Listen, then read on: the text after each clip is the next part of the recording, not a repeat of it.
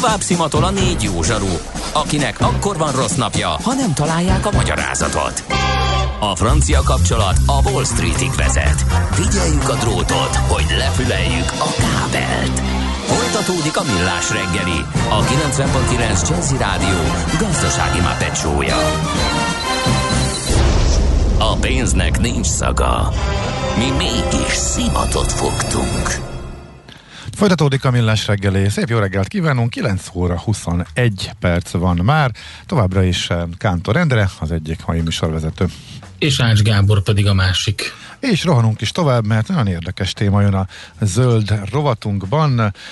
10 eh, millió négyzetméter napelemmel szeretné Budapest 2030-ra csökkenteni a város károsanyag eh, kibocsátását.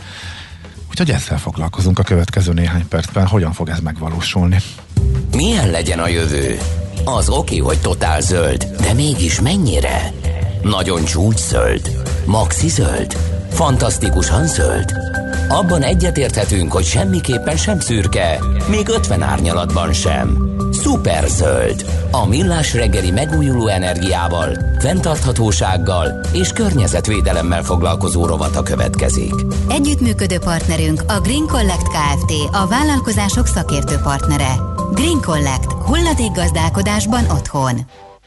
A főváros tehát egy elég széleskörű programot eh, indított, eh, amelynek az egyik célja a napenergia széleskörű elterjesztése és integrálása a Budapest életébe, és erre vonatkozik ez a imént említett eh, adat is, illetve ennek a része, hogy 10 millió négyzetméter napelemmel kell majd növelni 2030-ig a város károsanyag kibocsátását. Ezzel kapcsolatos, kapcsolatosan vendégünk itt van a vonalban velünk, Ámon Ada, a főpolgármesteri hivatal klíma és környezetügyi főosztályának főosztályvezetője. Jó reggelt kívánunk! Jó reggelt kívánom, üdvözlöm a hallgatókat is. Ez tehát az klímastratégiának a része, ugye, amiről beszélünk?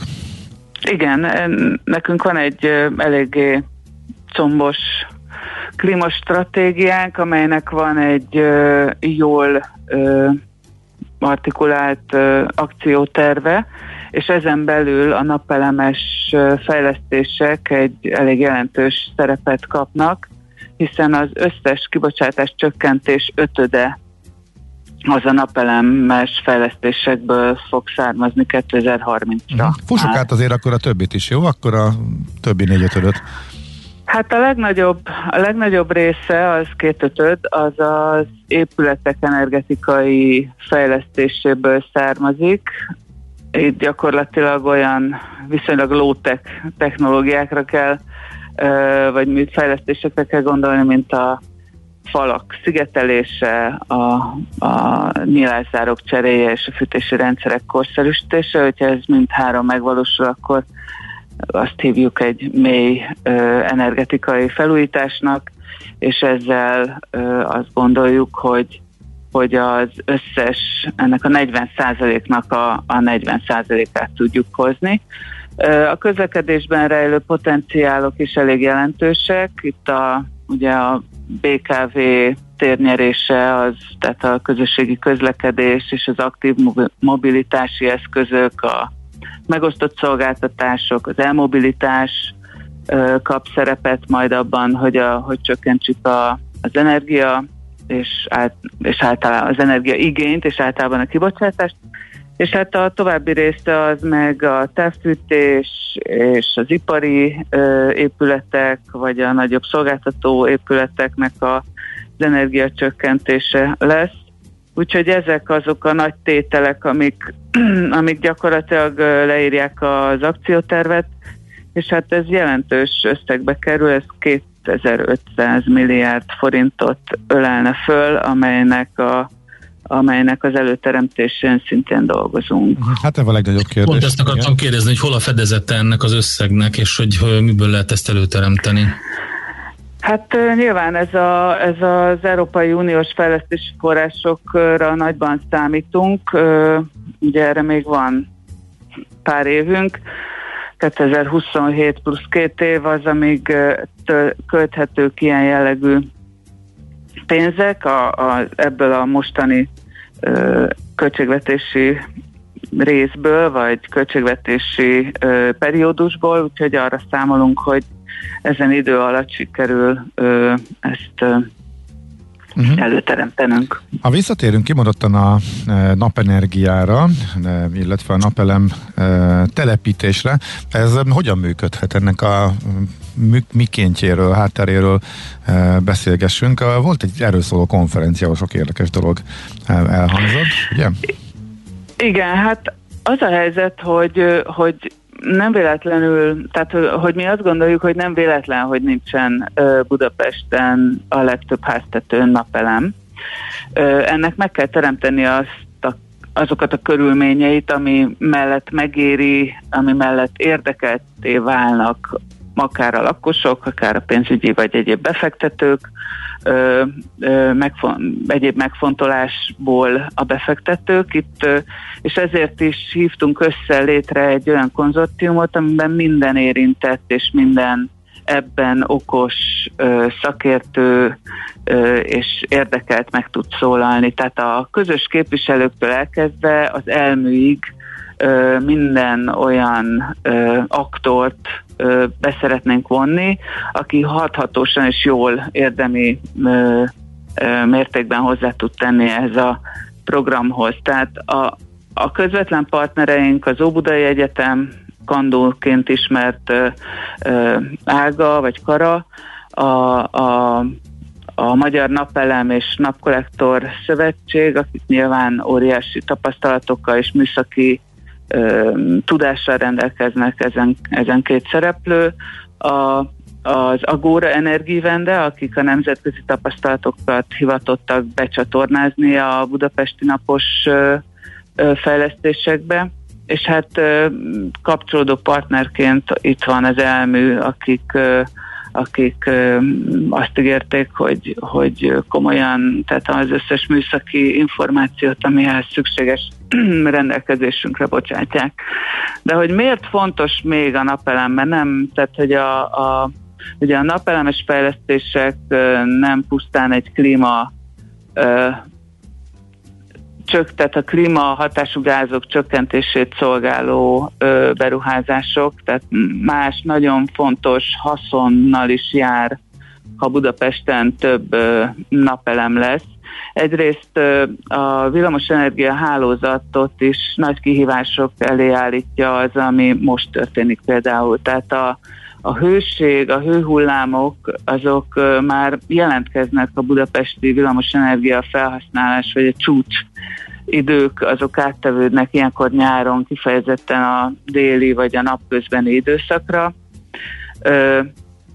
És ez emiatt, tehát ugye amikor ilyen meleg van, akkor általában süt a nap, tehát érdemes a, azt a plusz energiát, azt a csúcsenergiát olyan ö, helyben megtermelt villamos energiával kiszolgálni, ami, ami ugye magának a hálózatnak a leterhelését csökkenti, és ezzel annak a veszélyét is csökkenti, vagy annak a rizikóját, hogy, hogy valami fajta összeomlás történne ezen hálózaton belül, amitől még elég távol vagyunk, de érdemes felkészülni arra, hogy ezek a hőségnapok, ezek a hőhullámok azért a jövőben sokkal gyakrabban fognak jelentkezni. A legoptimistább számítás szerint is háromszor ennyi ilyen nagyon meleg, kitartóan meleg és kánikula közelében, vagy kánikulás nap lesz Budapesten is. Úgyhogy e, ez egy nagy kihívás. A másik nagy kihívás nyilván annak a villamosenergia többletnek ilyenkor a tárolása, ami esetleg jelentkezik, és hát ebben is próbálunk okosodni, és feltérképezni, hogy hogyan lehet majd a, az így megtermelt, akár a télen így megtermelt, vagy, vagy tehát amikor nem használjuk el ezt a villamos energiát, hogyan lehet ezt jól tárolni, úgy tárolni, hogy ez gazdaságos is legyen, esetleg a mobilitásba egyből ö, visszaforgatni, és ugye a, az elektromos autók, amiről az előbb is már volt szó ebben a műsorban, ö, hogyan tudják felhasználni az így termelt villamos energiát, és jól beforgatni a város életébe. Uh-huh. Igen, és itt nagyon fontos ugye a szemléletformálás is, mert ugye az, amiről beszélnek sokan, ez a prozumerizmus, ez egy, ez egy nagyon fontos kifejezés, főleg akkor ugye, hogy akkor a, hogy reagál a, a lakosság arra, hogy baromi meleg van Budapesten, meg 40 fok, elrohannak és vesznek klímát, meg ventilátort, meg mindent, ami egyébként fogyasztja az áramot pontosan, nyilván hűti őket, de, de ezek a csúcsok, amikről beszéltünk, ezek, ezek pont emiatt is mennek föl. Ha, ha mondjuk ezek ugyanezek a fogyasztók beszállnának a termelésbe is, akkor azért kicsit kiegyenlítődne a kép.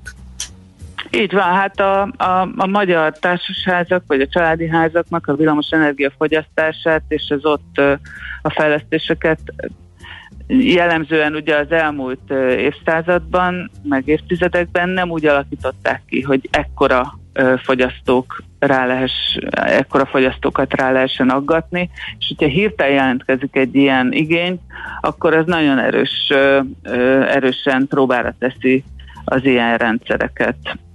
Úgyhogy igen, ez, ez tény, így van, tehát nekünk az, abban is nagy szerepünk van, hogy ezt a fajta szemléletformálást, ez tulajdonképpen egy, egy természettudományos, hogy mondjam, ilyen információ átadás, mert hiába tanultuk ezeket a, az iskolában, a fizika órán, azért ezeket fel kell eleveníteni, hogy, hogy nem véges ö, semmilyen rendszernek a, a kapacitása. Uh-huh.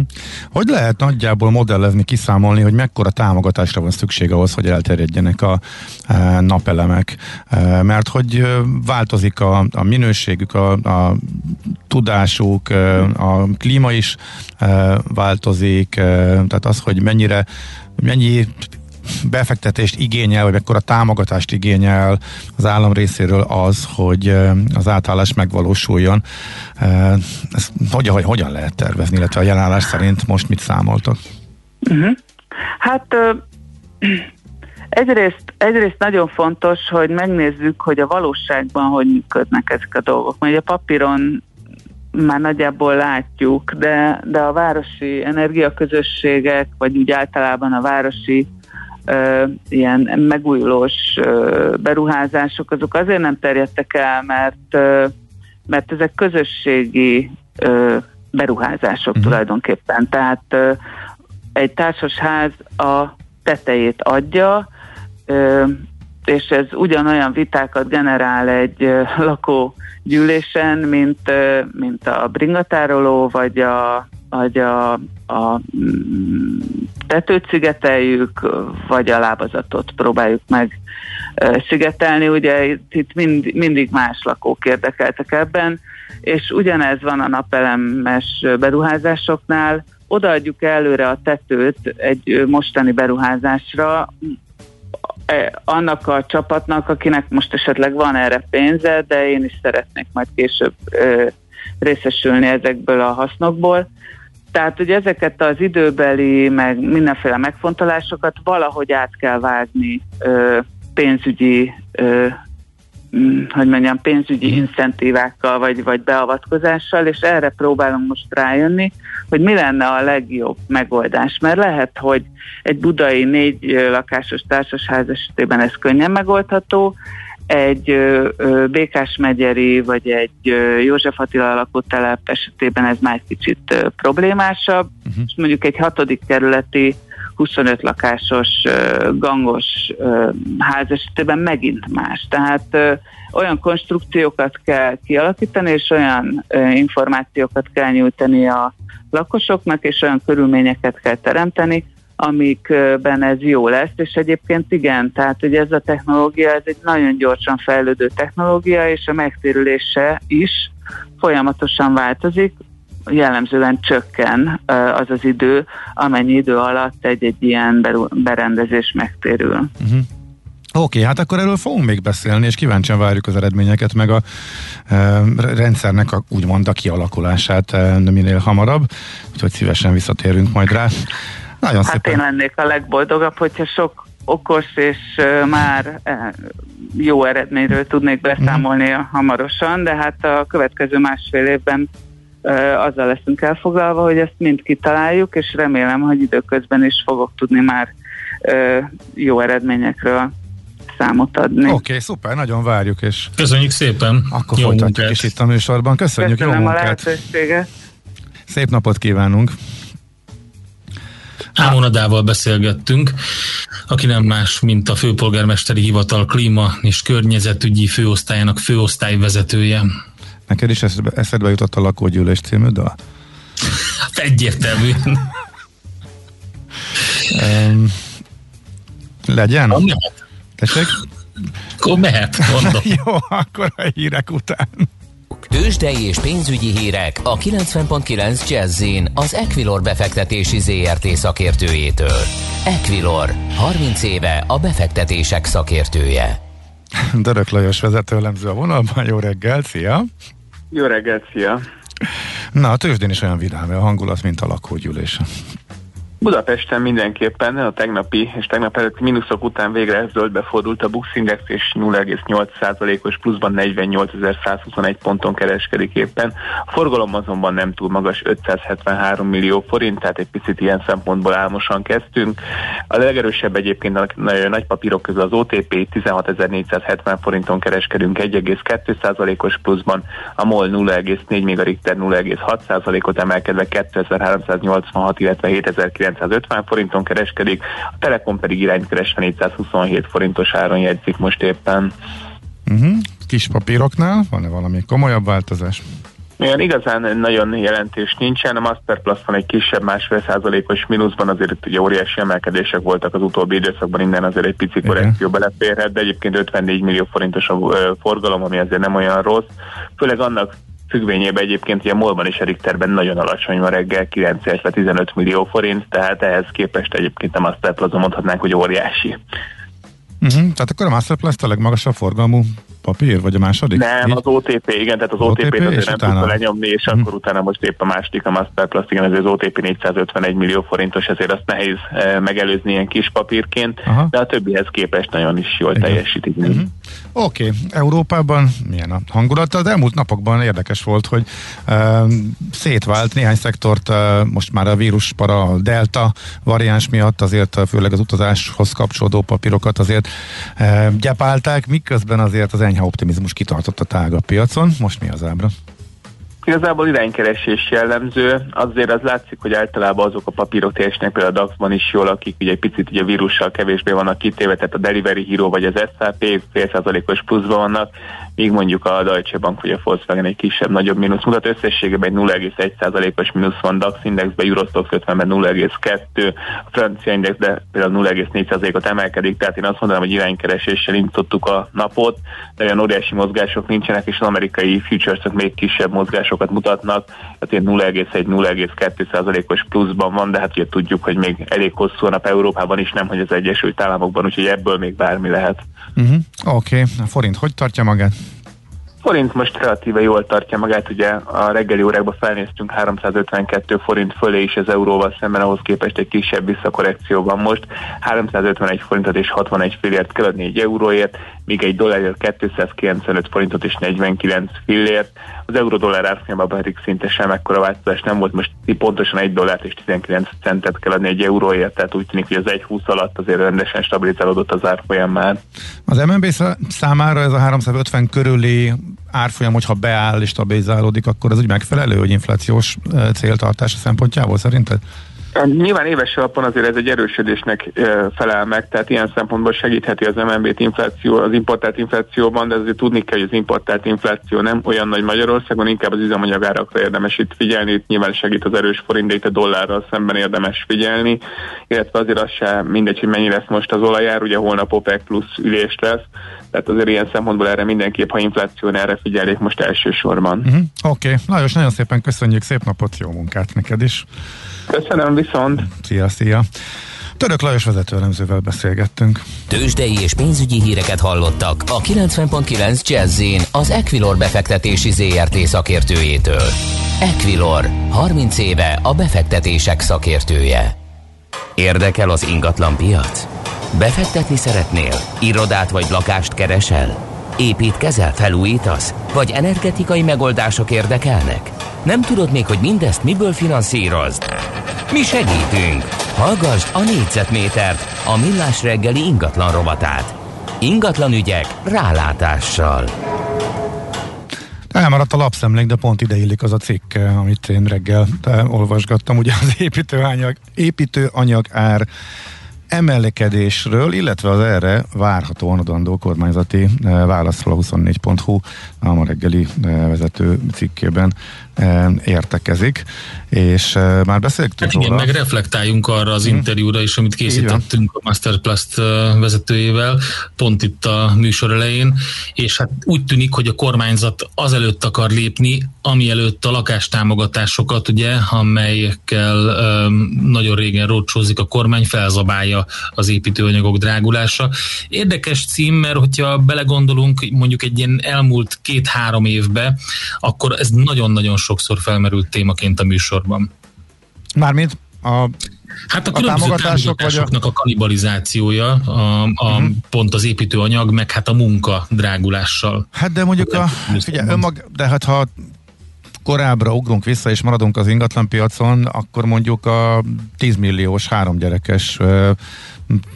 csak támogatást is fölzabálta az új lakásáraknak az emelkedése egy pillanat szinte akkor, és azt mondjuk nem igazán lehetett kire kenni, vagy kire ráverni. Most úgy tűnik, hogy a érintett cégek vannak úgymond neki pc de ennél bonyolultabb a helyzet, és a háttérben komoly tárgyalások vannak. Minden esetre 24.hu cikk azt írja, hogy az építőanyagok kivitelének a korlátozása lesz az egyik intézkedés, amelyről ma dönthetnek, és ezzel is fékezhetik a e, drágulást. E, úgyhogy e, ez egy e, export tilalom ezek szerint erre a szegmensre?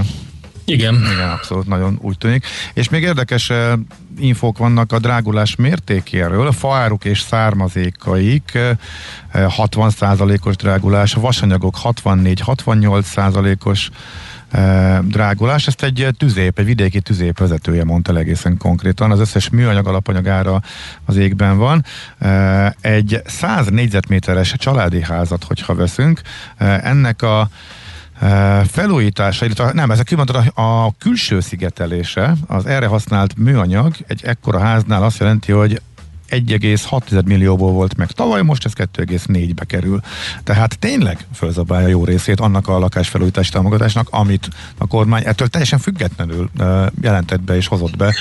Hát igen, ez egy nagyon izgalmas dolog, mert ugye itt volt a portfóliónak egy konferenciája, és ott ugye egy előadás után elég komoly visszhangot váltott ki ez az előadás, és érződött, hogy harcba akarnak szállni a külföldi tulajdonú alapanyagtermelő és építő anyaggyártó cégekkel, és hát itt ugye nem csak az van, hogy valamiféle exportstoppot próbálnak, hanem az is van, hogy, hogy itt a versenyhivatal is vizsgálódik. Már felkeltette a GVH figyelmét a drágulás, ennek hatására június elején vizsgálatot indítottak, hogy kiderítsék az építőipari alapanyagok drágulásának okait, és itt aztán minden van a kartelgyanús tevékenységtől kezdve amit csak akar, de, de nagyon komoly, érdekes, érdekes, hát ugye mi lehet mögötte? Szállítási zavar, különböző intézkedések, kereskedelmi intézkedések, külföldi kitettség, kapacitáshiány, de ennek ellenére tanultak, találtak néhány gyanús esetet, és, és már van is eljárás ebben az ügyben. Egyébként ezt a kiviteli korlátozást az ÉVOSZ javasolja, tehát az Építési Vállalkozások mm. Országos e, Szakszövetsége, emellett azt is, hogy a kormány használja fel a jó keleti kapcsolatait alternatív beszerzési források felkutatására, például török, orosz, kazak, e, fehér orosz piacokat is jó lenne igénybe venni, és még egy érdekes adat, mert itt is kijött a kerek e, 10 milliós különbség, hogy egy Um, tüzép hálózatot fölépítő szakember Winkler Károly mondta azt, hogy korábban 30-40 milla volt egy szerényebb családi háznak a felépítése, a mostani árak mellett erre ezt a potom 10 milliót rá is lehet pattintani. Úgyhogy ez tényleg egy nagyon komoly változás, míg egy nyugati határszélen dolgozó kisiparos azt mondja, hogy ő már nem is ad árajánlatot, csak napi ajánlat van. Megmondom, mennyibe kerül a meg most a megrendelésben szereplő beépített konyhabútor, szerződést úgy kötünk, amikor kiderül a végső ár, az anyagbeszerzés. Tehát nincs szerződés konkrét árral, csak amikor megjön a cucc, amikor mindent bevásárolsz. Mert annyira, Fú, mennek, fel az árak, annyira mennek fel az árak, hogy ez csak így lehet érni. Igen, ez nagyon érdekes, nagyon... hogy mivel, mivel a bútorlap ára ugye így megy fel, a, fa, a faanyagok esetében már zárt borítékos licitálás folyik a nagy fatelepeken. Igen. No, tehát mai kormányülésen lesznek vagy uh, igen, ma van szerda van. Igen, mai kormány. sok érdekesség lesz, mert ugye bejelentik. Igen. mindent ígért a miniszterelnök úr, meglepő, sokak számára meglepő intézkedéseket, hogy a gazdasági növekedés meglegyen. Az mondjuk egy lózunk, tehát az egy elég komoly paraszfakításnak tűnik, tehát a, elemző, meglátjuk. az elemzői várakozások azok most már a 7 fölött vannak, de szinte mindenki 6 fölött itt ígér, tehát az 5,5 az szinte 99 százalék, hogy mindenféle, mindenféle beavatkozás nélkül is megvan, Igen. de hát ez valószínűleg egy politikai üzenet volt csak, hogy meg kell gebedni hozzá, és majd meg lesz az eredménye. Kicsit alacsonyra tették így a lécet legalábbis eddig a kommunikációban, ami egyébként azt is mutatja, hogy olyan elképesztő gyorsan árazódott át ez az egész, annyira gyorsan uh, ugrott meg a növek, ugrottak meg a növekedési várakozások, elképesztő, tehát 3 százalék ponttal körülbelül három hónap alatt. Tehát a 3-4 százalékról uh, most simán a 6-7 százalékos növekedési várakozások vannak, úgyhogy ez persze nehéz követni. Ez is igaz. Négyzetméter ingatlan ügyek rálátással. A millás reggeli ingatlan rovata hangzott el. Nos, hát akkor itt a műsor vége, gyorsan még a... Fú, ezt neked, ezt mindenképpen. Tehát az a, nagyon fontos, hogy beszéltünk erről az elhízás témakörről, és e, egy hallgató üzenet, aki láthatólag átment, és mostantól tudja, tehát érdemes volt sokat beszélni róla, Bandi, figyelj, ezt írta nekünk Black Bell Jones. Fiúk, én maradok a Piedone étrendnél, rengeteg szénhidrát, pizza, paszta, hagymásbab. 87, éves élt, 87 évet élt boldogságban, szénhidrát a barátunk, bármit is mondta, dietetikus. A világ egyik fele rist, másik fele burgonyát eszik naponta, és ez így van rendben. Igen, a Jó, okay. kedves hallgatónk írta Facebookon is, hogy én is azt tapasztaltam, hogy ha vegyes étrendet folytatunk, érdemes odafigyelni, hogy miből mennyit fogyasztunk. Nagyon szénhidrát alapú a gasztronómiánk, sok kenyér, sok krumpli, sok tészta, cukor minden formában. Ha csak csülköt ennénk salátával, kevésbé lenne ízlaló, de megeszünk hozzá 30 deka köretet is. Ez sem nélkülözhető, de sokkal kevesebb kellene. Persze a rendszeres mozgás is nélkülözhetetlen. Uh-huh.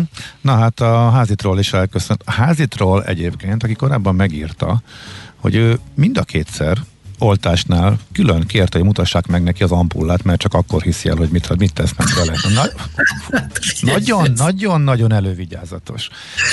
De a zöldséget, de a zöldséget nem szereti. A, igen, én is megkértem egyébként, a... hogy mutassák meg. Tényleg? Igen? Na, persze. Hát nem tudom, én de iráig én nem mentem volna, eszembe se jutott, úgyhogy uh, nyilván később, mikor, mikor láttam utána, hogy volt egy kis cserebere, akkor azért elgondolkodtam, de nem, az elmű nem feltétlen szeret ez irányba fejleszteni, családi házas övezetben írja egy másik hallgató még. Hú, és az útinfo, de ez már kicsit későn jött. De lehet, hogy ez még érvényes. A hatos út bevezető a Szavolyánál a szokott mérőhelyen most két motoros rendőr beszélget. Akkor ők, ez azt jelenti, hogy akkor most nem mérnek? A motoros rendőr az még nem mér, ugye? Legalábbis én még nem láttam Trafipax rendőrt, motoros Trafipax Nem miért, de hogyha elszáguldasz mellettük, akkor hamar utolér. Nyilván, tehát sem mindenképpen tartsuk be azért a szabályokat és a korlátozásokat. Ú, és nagyon sok sms nem maradt idő elnézést, pedig voltak uh, kifejezetten érdekesek. Mint mindig, köszönjük szépen a hallgatóknak, de most már tényleg elpályázunk. Ennyi volt a műsor. Holnap Maci kollégával kettesben igen, Sőt, Maci kollégával várok szeretettel. És mindketten itt benne a stúdióban? Ho-ho, hát rengeteg érdekességgel, mert hogy Várkonyi Gábor is jön, meg uh, havi első IT rovatunkban természetesen kiberkedünk egy picit, gasztrorovat és terveink szerint Feledi Botondal beszélgetünk, mert nagyon érdekes külpolitikai, geopolitikai fejlemények is vannak a világban, össze kell foglalni, úgyhogy rengeteg érdekesség holnap is. Várunk szeretettel mindenkit, addig is hallgassátok a 90.9 jazzét, és legyen szép napotok az utolsó igazi hőség napon az enyhülés előtt. A holnapi viszontlátásig szép napot! Sziasztok! Már a véget ért ugyan a műszak, a szolgálat azonban mindig tart, mert minden lében négy kanál. Holnap reggel újra megtöltjük a kávés bögréket, beleharapunk a fánkba és kinyitjuk az aktákat. Addig is, keressetek minket az arcaktákban, a közösségi oldalunkon. A mai adás podcastjét pedig holnapunkon. Millás reggeli, a 90.9 Jazzy Rádió gazdasági mapetsója. Ha csak egy műsorra van időd idén, tégy róla, hogy ez legyen az. Csak egy dolog lenne még. Műsorunkban termék megjelenítést hallhattak.